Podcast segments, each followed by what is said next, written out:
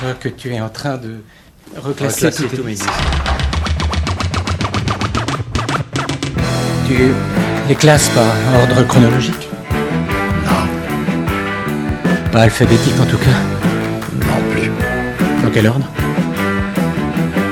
Autobiographie.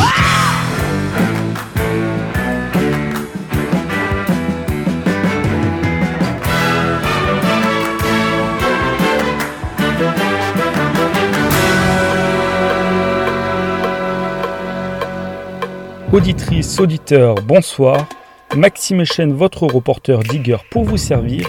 Vous écoutez J'irai diguer chez vous, l'émission où les vinyles et les souvenirs sont chinés au domicile de leurs détentrices et de leurs détenteurs.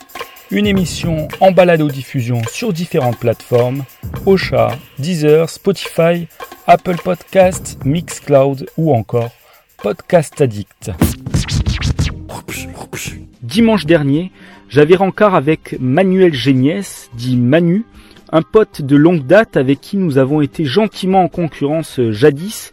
En effet, boutonneux, nous étions à fond rap et nous ne cessions de nous narguer dès que l'autre nous connaissait un disque soi-disant culte, un artiste soi-disant inévitable, etc. Nous avons grandi et lui est devenu bassiste protéiforme passé par euh, l'enseignement jazz, genre qu'il affectionne à présent. Il a fait ses armes au jam, puis à l'American School of Modern Music à Paris. Aujourd'hui, eh bien, il a fait le choix de ne pas essayer d'en vivre, mais sûr qu'il pourrait et qu'il garde une passion intacte. Il s'exprime souvent dans un jargon technique de zikos jazzeux, très appréciable, et sur lequel j'aime bien le taquiner, sûrement par jalousie. Tout au long de ces années, une personne revenait souvent dans nos discussions, son père, Jean-Claude. Lui est un natif de la Réunion et un mélomane ultra précoce. À 11 ans, en 1974, alors que ses camarades étaient hystéros de Clo-Clo, lui se passait en boucle Apocalypse du Mahavishnu Orchestra. Forcément, cela laisse des traces. À présent, il coule une vie paisible à Saint-Brest auprès de sa femme et de ses enfants. Étant steward, ses déplacements sont fréquents, mais l'un de ses premiers réflexes en rentrant au bercail consiste à allumer son impressionnant système IFI et à se repasser quelques vinyles. Sa collection est le fruit d'achats de nouveautés réalisées entre mi-70 et mi-80, une fin qui coïncide avec l'avènement du compact disque, car il faut le dire, de par ses voyages aux États-Unis, Jean-Claude fut et est toujours à la pointe en matière de format et de technologie. Bref, j'ai embarqué Manu et on est allé à la rencontre de Jean-Claude, découvrir ses galettes au domicile familial. On vous balance de ce pas le premier volet de ce digging reportage où le jazz fusion est porté en étendard et consommé de père en fils. Bonne écoute.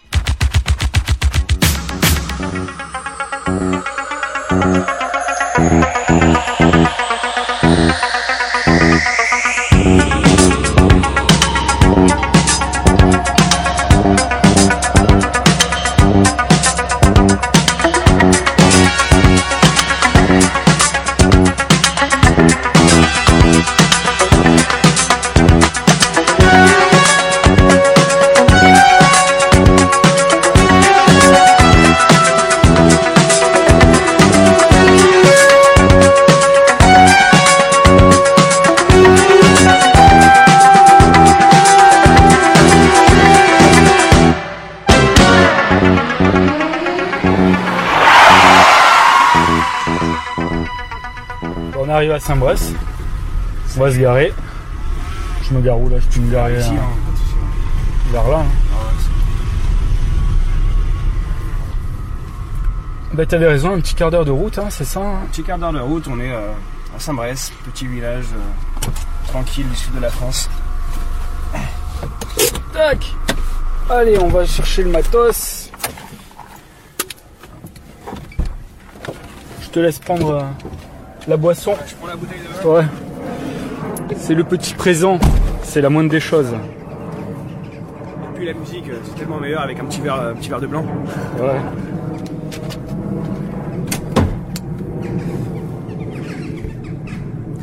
Les oiseaux qui sont là pour euh, Pour nous accueillir.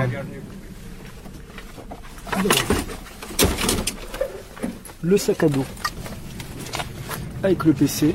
On sait jamais pour numériser les vinyles. Apparemment, euh, l'ampli est en train de chauffer, donc euh, je pense qu'il y a du, du lourd qui nous attend. Et la platine portative.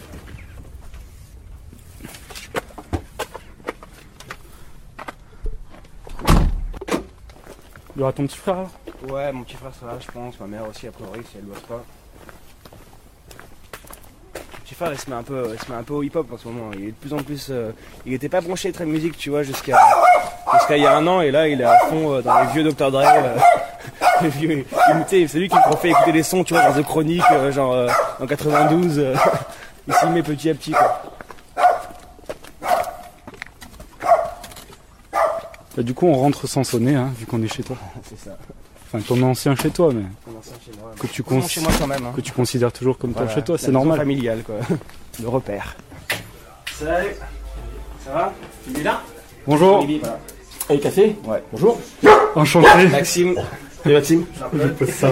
il est, il est là. Je pose la platine. Bonjour. Merci de m'accueillir. De rien. Ça fait plaisir. Salut le chien. C'est Bélé. Il est tout doux. Je ferme. Vas-y,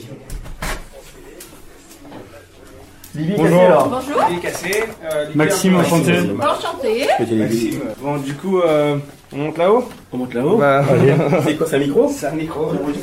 Eh oui, Allez. c'est dans la boîte. Non, je vais dire bonjour. Comment ça va C'est ma grand-mère, tiens, tu peux, tu peux, tu peux. Bonjour. à moi, c'est Maxime. Enchanté. Il y en a des jeunes ici, Ah hein oui Désolé, j'ai les mains prises. Bon, mais ça fait rien, ça. Allez. Enchanté. Nathan s'est barré chez mamie. Il a entendu papa commencer à écouter de la musique. Il a dit oh là là. C'est par en haut. Allez, c'est parti.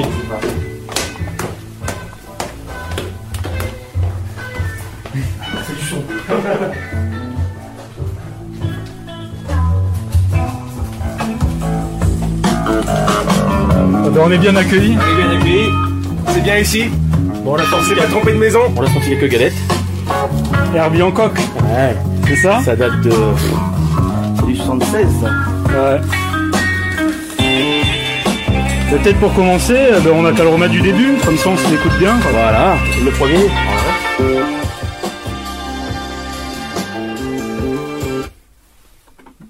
Manchild, l'album. Ah oui, c'est. Un grand classique de Herbie. Hein.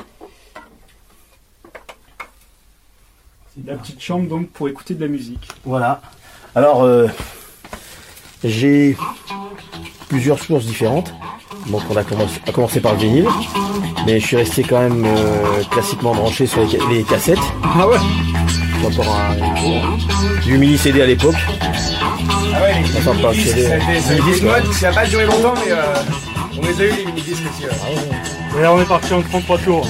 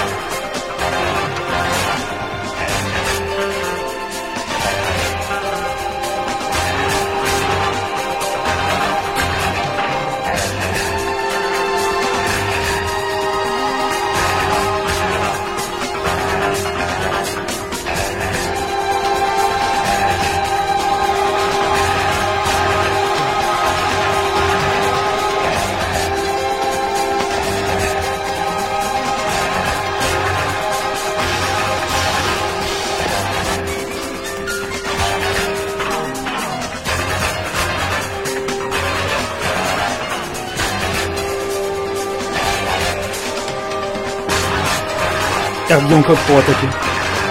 Ah, excellent, c'était cool, hein. Et ça continue, ça continue. C'est toujours une pure merveille cet album. Ah, j'adore. Tu peux passer en boucle. C'est comme c'est un vieux film. Tu peux le remettre aujourd'hui. Il, il vieillit pas dans le temps.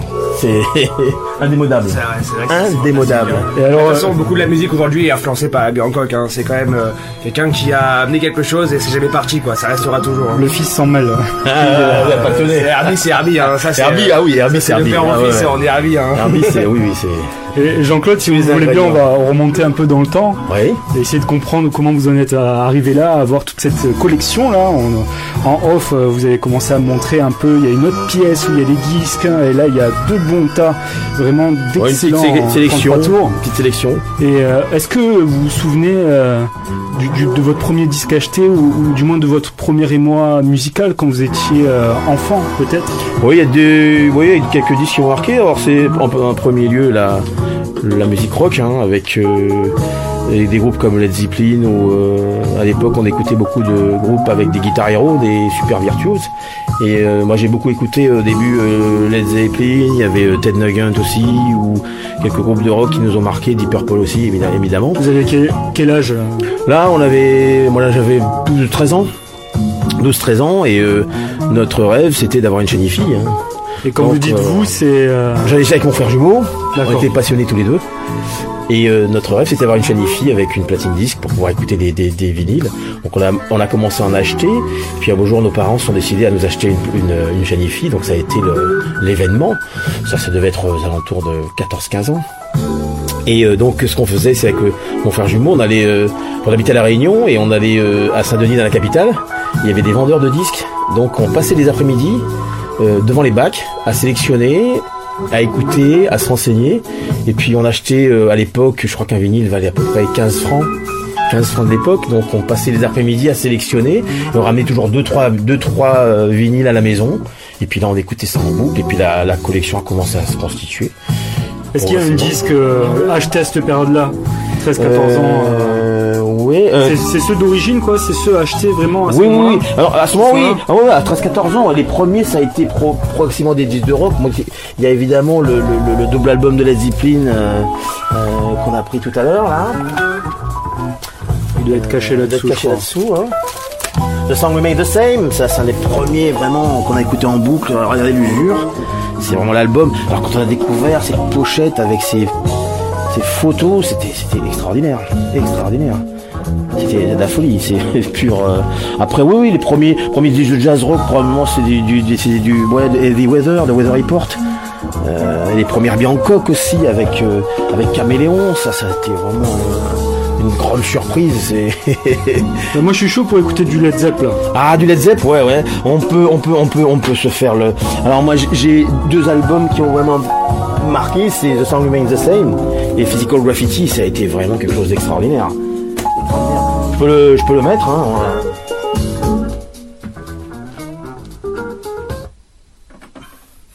Led Zeppelin. Ah oui, oui, c'est vraiment euh, c'est c'est un album qu'on a écouté en boucle. C'est vraiment, euh, ça a été une révélation. euh, la première fois qu'on a, qu'on a. Alors, Jean-Claude est en train de, de le un nettoyer. petit produit dessus. Pas de produit, mais j'ai passé un produit à les puristes, hein. J'ai passé un petit produit à une époque, hein, pour essayer de les décrasser un peu parce qu'ils avaient pris un peu d'humidité. Acheté à 13-14 ans et toujours là quoi. Toujours là, toujours là, toujours là et. Et en très bon état hein. Ouais, ouais, il y en a pas mal qui sont. Alors les pochettes, elles commencent à prendre un peu d'humidité. Il faudrait replastifier un peu et les remettre un peu en état. Mais les, les, les- les disques même, comme ils sont protégés. Ah ouais, j'adore. Rock and roll. Ça c'était voilà, The Song of the. Grand, grand moment, grand moment dans le rock. hein.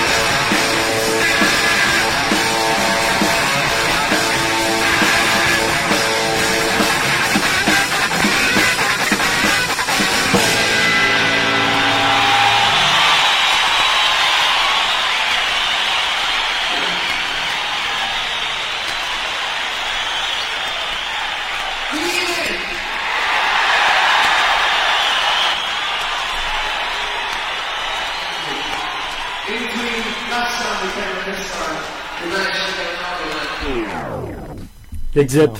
Ah ouais, c'est un grand. Ça, c'est un grand moment de la musique, ça. C'est un truc, tu... moi je repasse, j'ai. Ça te fait toujours un. Un Et t'as petit vu truc. Alors cet album-là, on l'a, on l'a écouté, mais.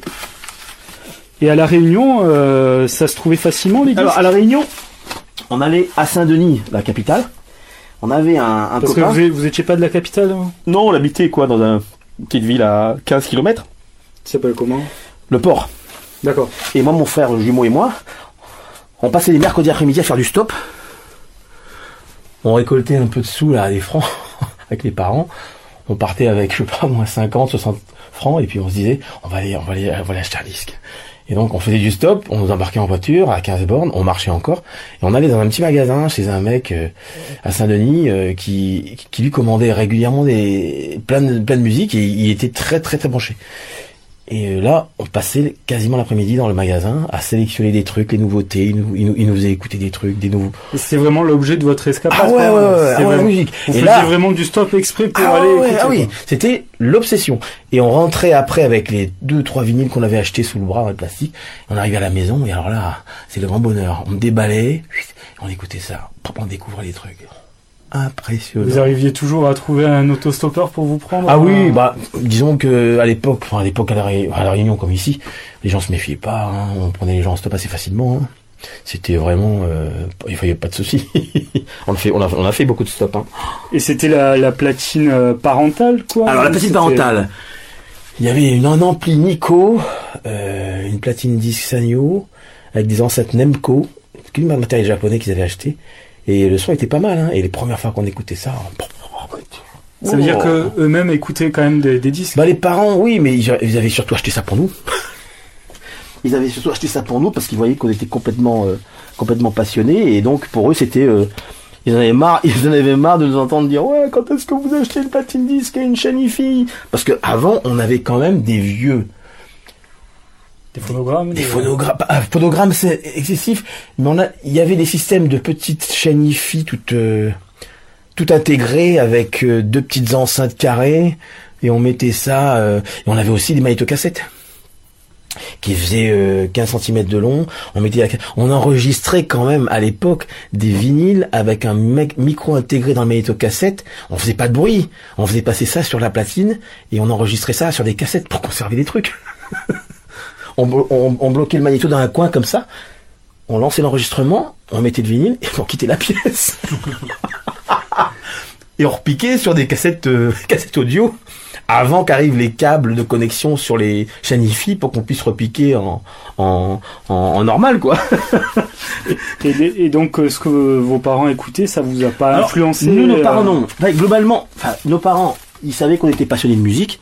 Donc, ils ont acheté la chaîne hi pour la famille en se disant, ben voilà, ils vont se régaler. Mais globalement, ils n'étaient pas forcément très, très branchés. Ils écoutaient des vieux chanteurs qu'ils aimaient à l'époque, mais globalement, c'était pas trop, trop leur passion, leur obsession. On a été surtout influencés par euh, nos sœurs. Moi, j'ai une sœur qui était, qui avait 3-4 ans de plus que nous et qui ramenait des, disques de temps en temps parce que elle avait plein de copains qui écoutaient de la musique et donc on a été influencé au départ par des copains mes frangines qui écoutaient de la musique rock.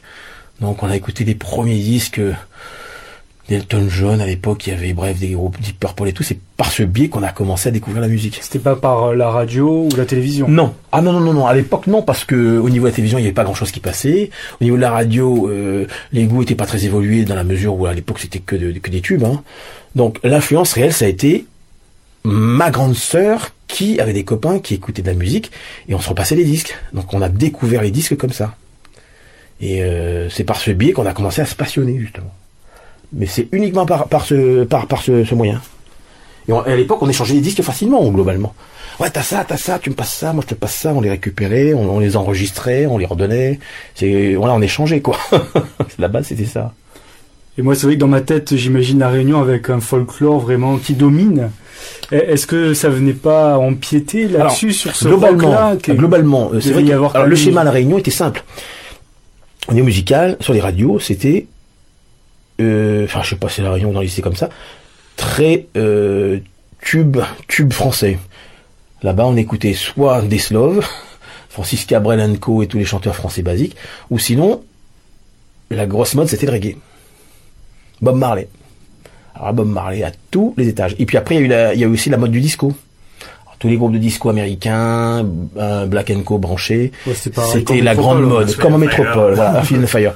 Et nous, on avait beaucoup de mal, entre guillemets, à faire découvrir ça à des copains, parce que les gens, ils, ils restaient cantonnés sur des schémas assez courants, hein. reggae, disco, euh, un peu de funk, et puis des trucs, des trucs branchés qui sortaient, ou les, ou, ou des chanteurs français.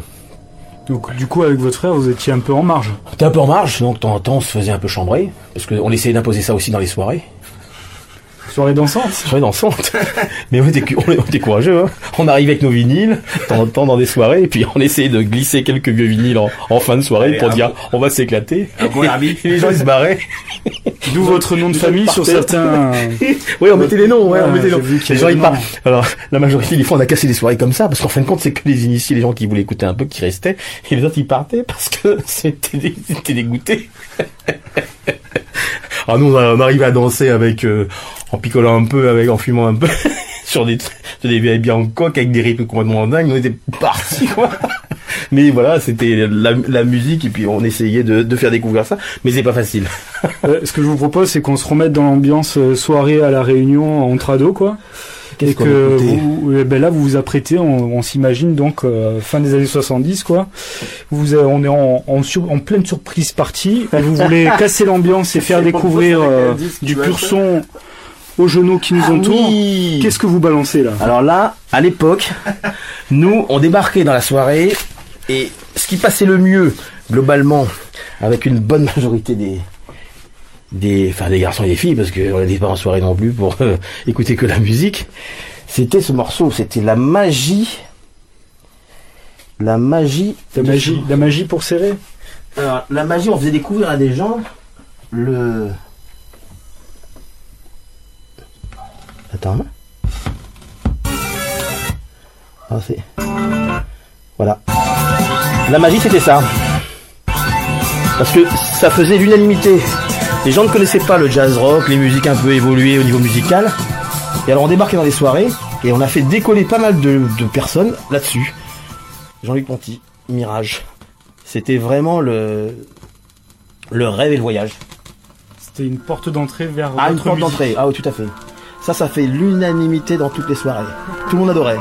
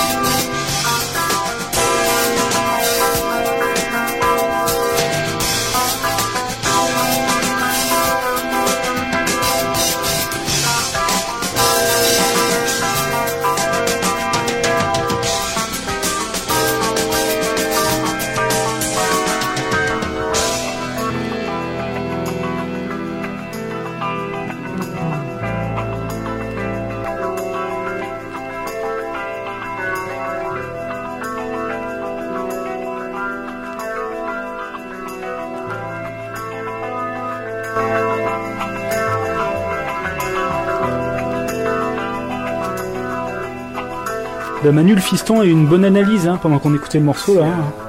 Euh, c'est effectivement- pourquoi le morceau a marché quand même Marché, auprès de, ouais, de fait. jeunes qui étaient pas du tout euh, ouverts au jazz. euh, Mais Et tu l'as très bien dit. C'est effectivement un très beau morceau. C'est vrai que c'est très bien instrumentalisé. On sent que les musiciens d'ailleurs jouent, euh, jouent d'ailleurs magnifiquement. C'est c'est exceptionnel.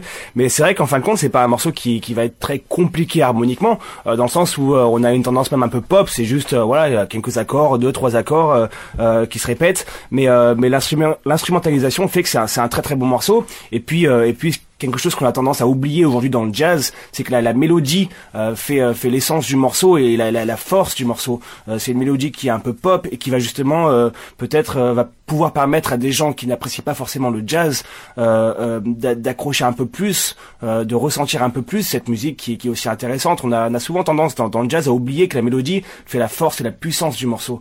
Alors que là, on a un bon exemple que, que le, jazz peut être accessible par des mélodies simples et c'est ce qui fait la force des groupes de jazz de l'époque et ce qui peut faire la force des groupes de jazz aussi actuels qui ont tendance à beaucoup vouloir euh, montrer et démontrer le- le- leur, euh, leur côté virtuose et leur, leur solo, alors qu'en fait en revenant à des choses assez simples euh, et, des mélodies simples, on peut faire de, de, la, très bonne qualité et, et, et toucher un public qui va être ouvert et réceptif à justement cette musique. Il y a un public plus large, Et plus large, évi- évidemment. ouais. comme Snarky Puppy. Comme Starkey Puppy par exemple, qui est un groupe de jazz actuel qui marche très très bien et qui a compris dans le sens que voilà, euh, la- ce qui touche les gens, ça reste la mélodie et pas euh, la démonstration. Et Jean-Claude, vous en pensez quoi tout ça Vous êtes d'accord avec euh, Ouais, tout à fait. Il, il a une, il a une très bonne analyse de toute façon, euh, dans la mesure où c'est vrai que le, le- le jazz, ça reste quand même une musique à part. Et euh, souvent, je dis qu'il faut aussi une très bonne culture au niveau de l'oreille et de l'écoute, ce qui n'est pas forcément évident pour une, une majorité des des gens qui écoutent de la musique. Et c'est vrai que c'est bien aussi qu'on soit initié, mais c'est bien qu'il y ait des groupes aussi qui aient ouvert un petit peu plus, je dirais, euh, l'éventail euh, de la musique dans un côté plus jazzy et plus évolué, avec un apport de, de, de son pop pour euh, pour parfaire un petit peu aussi ces musiques qui sont même réellement réellement à part quoi. Vous-même, vous avez dû commencer quand même par des choses plus pop, quoi. Ouais, oui oui non non mais on a on a connu enfin au départ des, des, des musiques plus plus commerciales et, et autres et après ce n'est que progressivement avec euh, l'influence de, de copains de musiciens et de d'autres personnes qu'on que son oreille elle, se cultive et en même temps euh, on découvre autre chose et on, est, on évolue aussi au niveau du son, au niveau des mises en place, on est, devient plus exigeant. Et, et vous avez euh, jamais songé à, à passer de l'autre côté, à prendre une guitare, une basse? Bah, moi j'ai fait un petit peu de batterie donc euh, j'ai Ouais. été un peu initié euh, par des copains à une époque à la Réunion, on avait acheté une batterie qui, qui avait à la maison donc j'ai pris- j'ai pris, pris quelques cours, une vieille Belle Pearl ouais. Et puis j'ai toujours été entouré de musiciens euh, euh, à la Réunion, des copains de- au niveau famille, des cousins qui jouaient donc on a toujours été baigné dans un environnement plus ou Et moins. qui faisait du rock? Euh, Il y avait des, des quelques-uns qui étaient branchés rock, mais beaucoup plus euh, dans le milieu de jazz. Ça a beaucoup plus évolué dans ce sens-là après, parce que souvent, souvent les gens qui font de euh, entre guillemets un peu plus exigeant ou qui recherchent évoluent tout à fait vers des musiques plus complexes, plus des plus développées, et donc euh, automatiquement à un moment donné la curiosité, on, on pousse vers des musiques euh, plus d'improvisation, de jazz et des- avec du, du swing, des trucs plus compliqués. Vous avez pas un 33 tours par hasard euh, pressé à la réunion d'un groupe comme ça? Euh, alors, on a écouté un peu de musique de groupes réunionnais. Alors à La Réunion, principalement, ils ont mélangé la musique traditionnelle, le maloya, ce qu'on appelle le maloya ou le sega, avec une d'autres. hein, qui est du Ternaire. 6-8, euh, qui est globalement tchic Ça reste- tchic. ouais, c'est un Voilà, petit c'est peu une, c'est plus une rythmique qui est très ternaire. Mais le- le- ils ont essayé de faire des mélanges avec euh, ces musiques et en, en, en apport- en apportant un côté musical plus développé, du- du- du- des mélanges assez particuliers. Mais moi, j'ai quelques disques de, je retrouve d'ailleurs, de musique de là-bas, un mélange. Il y a un artiste appelé Tifoc qui a fait des musiques assez originales et qui évolue un peu. D'ailleurs, j'ai joué euh, quand j'étais au jam avec Enzo Tozoni, qui est tromboniste, prof tromboniste du jam. Il a joué avec Tifoc pendant pendant un bon moment. Oui, il y avait quelques groupes qui marchaient pas trop mal à l'époque et qu'on écoutait aussi d'ailleurs. Ça nous plaisait euh, moyennement parce qu'on on était beaucoup plus attirés vers des par, par les groupes plus ou moins américains ou qui étaient beaucoup plus en recherche. Après la grosse découverte, ça a été aussi au niveau musique, ça a été Pat Metheny, guitariste américain qui nous a complètement éblouis. Là, Vous en avez là Ah ouais, ouais, ouais. Là, ça fait Alors, la- ça fait le lien là. Une des euh, ah ouais Metheny. Alors les- ouais, le premier disque de Metheny, ça a été une, une révélation totalement incroyable. hein. Je pense que le premier, ça a été. Je vais mettre la main dessus. Ah ouais, ça a été ça. Là, on s'est dit, on est dans une autre, on, on est dans une autre dimension. Là, on est passé à un état, euh, un état, je La dirais. petite chiffonnette. Donc, on peut te charger la petite chiffonnette. Ah ouais, ouais, ouais, parce que en même temps, ils sont un petit peu entassés, tout ça, mais C'est pas, pas c'est ça, vrai hein. que non, non. Euh, J'ai dû laisser tomber. Qu'est-ce que j'en ai fait? Attention. On a perdu la Et chiffonnette. la chiffonnette? On est foutu. On est foutu, sans chiffonnette. c'est marrant cette espèce de d'habitude que j'ai de, tu sais, de... j'ai dû laisser tomber. Bah, ça peut marcher avec ça aussi. Hein. Et euh, Un étui, enfin, une on a- petite serviette pour lui nettoyer les lunettes. Ça, ça, ouais, c'est le même. euh, Ouais, c'est doux, c'est la même matière. Il faut surtout un truc qui accroche Qui pas. accroche pas. C'est la Euh, règle. La révélation, c'était ça quand même. Une. Deuxième, ça. hein.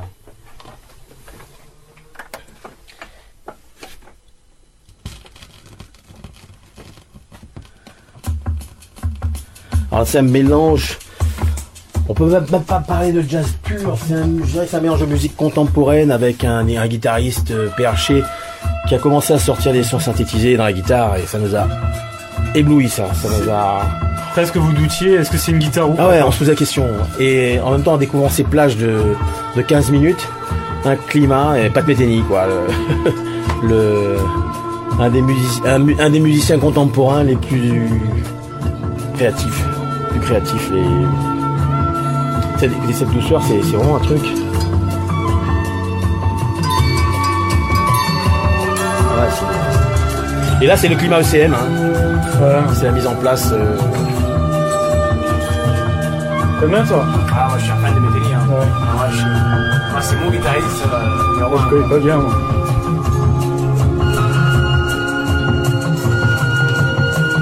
Là, on, on, on, on- on a de voyager. Parce que c'est des musiques de climat avec. euh, Mais les claviers ont quand même une importance. euh, Ah oui, ah bah il avait, euh, il avait un pianiste, Lyle Mays. Incroyable, ils faisaient la paire tous les deux. Parce que là, c'est lui qui fait l'ambiance. À la mise en place, elle est... Lyle Mays, c'est son, c'est son pianiste. C'est un super pianiste. c'est un pianiste qui a toujours été dévoué au Pat Metheny. Il a jamais voulu faire autre chose, euh, Lyle Mays, quoi. Lyle Mays, il a dévoué sa vie et sa vie à Metheny, quoi. Et- D'ailleurs, euh, j'ai vu une interview de lui, euh, il est en train de jouer au billard et il dit euh, Mais moi, faut pas penser que la musique, euh, c'est un truc dont j'ai besoin tous les C'est jours. la tienne ou la mienne, ça Ah non, allez, j'ai mis là, j'ai mis Je là. crois que c'est la mienne. Mais lui, il a fait que ça. Il dit, Il a joué il dit, Fellini, moi, hein. la musique, euh, c'est un mec qui joue euh, incroyablement bien, mais il dit euh, Moi, euh, faut pas croire que c'est toute ma vie, hein. des fois j'en ai rien plus de la musique, quoi. alors Ah oui, que, oui. non, mais que tu penses que les mecs qui sont à ce niveau-là, ils pensent et ils bouffent et ils leur musique, tu vois. c'est- Mais lui, il dit Non, mais moi, euh, des fois, j'en ai rien cul, quoi. Ça, Météni, euh, Mais il a fait quelques albums solo qui ont pas trop marché hein, en même temps. Et après, à un moment donné, il a dit Moi, euh, ma vie musicale, c'était pas de mettre ni groupe, mais euh, en dehors de ça, euh, j'avais envie de rien faire d'autre. Hein. tu. C'est fou ça. Ils ont trouvé une, une espèce de. En même temps, vu la construction et la richesse, j'ai pas pété les groupes, tu vois, euh, je comprends que ça puisse être, euh, tu vois, euh, t'as pas besoin d'autre chose, quoi. Bah, pas de Météni à côté, qu'est-ce qu'il fait lui Enfin, Il est invité sur des projets, mais il est aussi voué à sa Il a fait un morceau avec, euh, avec David Bowie. Ah ouais Ah oui, oui, oui, oui, il a fait un America. premier, oui. Vous voulez mettre un autre morceau Ah ouais, le plus connu, c'est Are You Going With Me Ça a été vraiment le. C'était vraiment le. Ouais, mais c'est après. Alors, la découverte, c'est un morceau qui a dû vraiment beaucoup marcher sur les ondes à une époque. Et ça, ça a été terrible.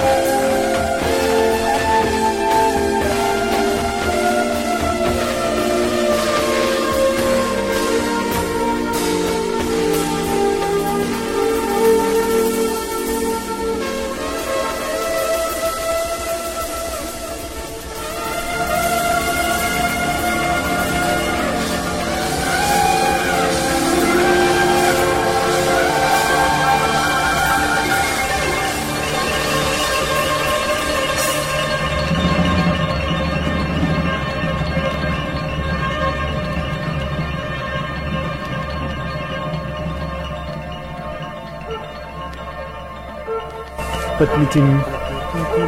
Et donc vous disiez Jean-Claude que Pat a été quand même influencé par Jean-Luc Ponty. Oui, à l'époque, oui, c'est pareil. Il, il faisait les premières parties de Jean-Luc Ponty quand euh, Ponty tournait avec ses, ses groupes au départ.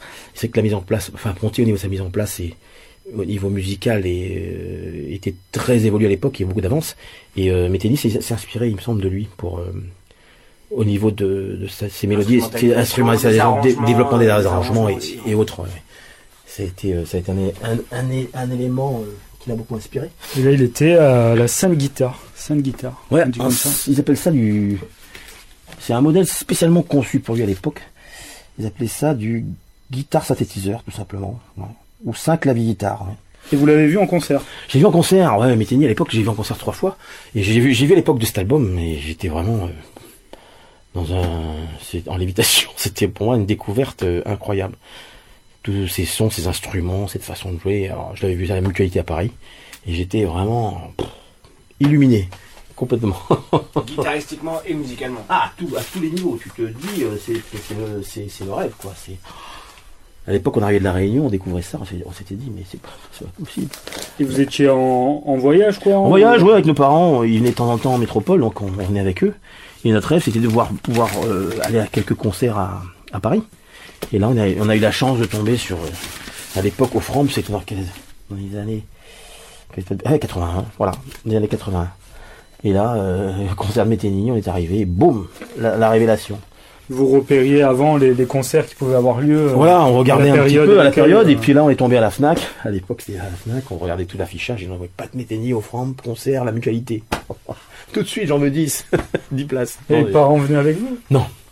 On, est allé- on- on est allé avec, euh, Trop perché, pauvre. trop perché, on est allé avec euh, mon frère jumeau, et puis euh, on a retrouvé des copains de la Réunion là-bas d'ailleurs. Des copains de groupe de locaux et qui eux aussi étaient de passage et ils avaient eu l'info. Et donc euh, on était complètement euh, dans l'état second. Hein. On n'avait même pas picolé en plus. Et vous avez joué de la batterie, est-ce que ça a perduré? Que Non, non, j'ai fait un peu d'initiation avec euh, parce qu'on avait acheté une batterie à l'époque à la maison. Donc j'avais joué un petit peu avec mon frère et puis on avait des copains de temps en temps qui, qui me donnaient quelques cours, mais euh, on n'a pas, enfin, on n'a pas développé beaucoup plus. Mais c'est vrai qu'on a toujours eu un environnement musical. euh. Et vous essayez de jouer ce, ce genre-là quoi? Ouais, non, non, euh, on, on, on faisait, on tapait un peu des rythmes et puis de temps en temps on suivait un peu quelques, de temps en temps des copains qui venaient jouer à la maison, ils prenaient la guitare ou des percus et puis euh, nous on suivait un peu et puis on tambourinait, et bon, on se marrait bien, hein. Bah, c'est des bonnes soirées quoi.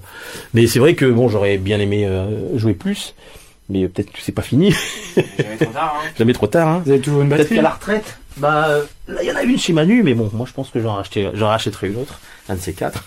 Une vraie. Une acoustique. Ah, une vraie, une, une, une acoustique. voilà, Parce que batterie électronique, la sensation m'a pas, pas plu énormément.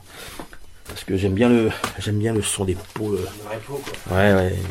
La tension, la- La caisse claire. le son de la caisse claire. Ouais, bah c'était un album, euh, voilà, c'était au Framp à l'époque, c'était vraiment euh, une sacrée révélation. On peut écouter celui-là, non Alors, ouais, ouais, alors ça, ça aussi, ça marchait très fort. sorti. euh, Ça marchait très fort dans les soirées, ça. comment ça s'appelle Christopher Cross. Ouais, ouais. Oh.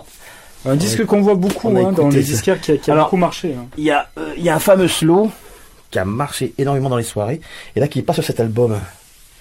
Euh, je me souviens plus du titre. Get me away. Tu te souviens de ça? On a dansé là-dessus, on a emballé. Oh là là. Avez emballé votre femme peut-être? À l'époque, ouais, on a dû danser là-dessus. hein, ouais. Alors là, ouais, c'est c'est un autre album. Bon, c'est pour donner une idée du son de l'époque, qui était assez. euh, c'est un peu la côte ouest. Hein. Christopher Cross, c'est un guitariste. Il a fait des musiques un peu emballantes, hein, il chante. Ça rejoint quand même. euh, on sent que Pat Metheny c'est la même période quoi. Même période. hein. Ah oui, au départ, je pense que c'est dans les années 80, ça. Il y a des sonorités quand même. euh, ouais, alors lui, il avait une petite voix mielleuse. Sonne très années 80 d'ailleurs. Petite voix mielleuse. euh, C'était le son. c'était côte ouest. Hein. C'était le musicien de la côte ouest. Qui avait. Christopher,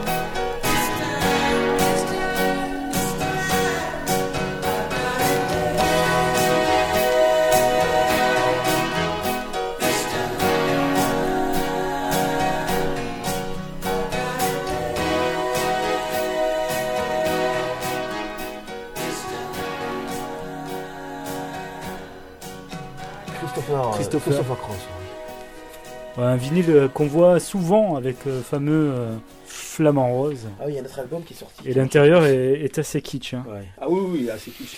On le voit posé sur son fauteuil, chemise, euh, pantalon rose. hein, Rose. sorti, ouais. Des, chaussures qui vont bien. Une jeune fille derrière qui, qui regarde euh, ben, l'objectif. euh. Qui a l'air dans les amusé. années- Je pense que c'est c'est 80, ça. Ah ouais, mais il y a même des flamants roses la en table. porcelaine sur, la table. Waouh Un super salon d'époque. La découverte, c'était ça, quoi. Et Jean-Claude est, chaud, il, il- il a sorti un autre vinyle là.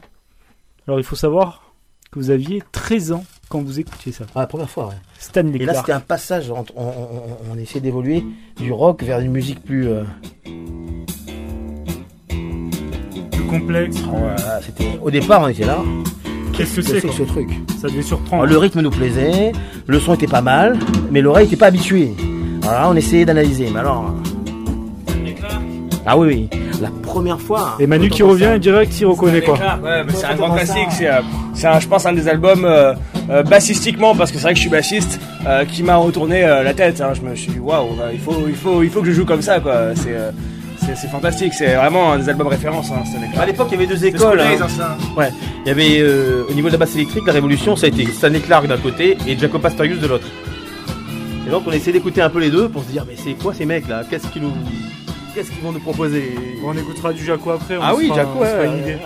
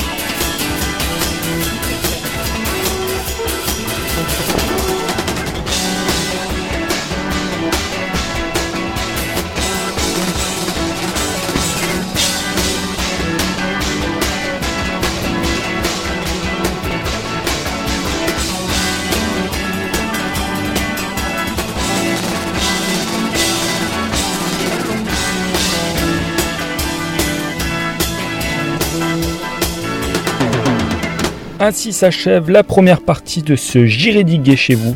Pour retrouver ou écouter l'émission en balado diffusion, je vous invite à vous abonner à sa page Facebook ou plus simplement à la googliser. D'ici peu, comme promis, la suite et fin du reportage vous sera diffusée.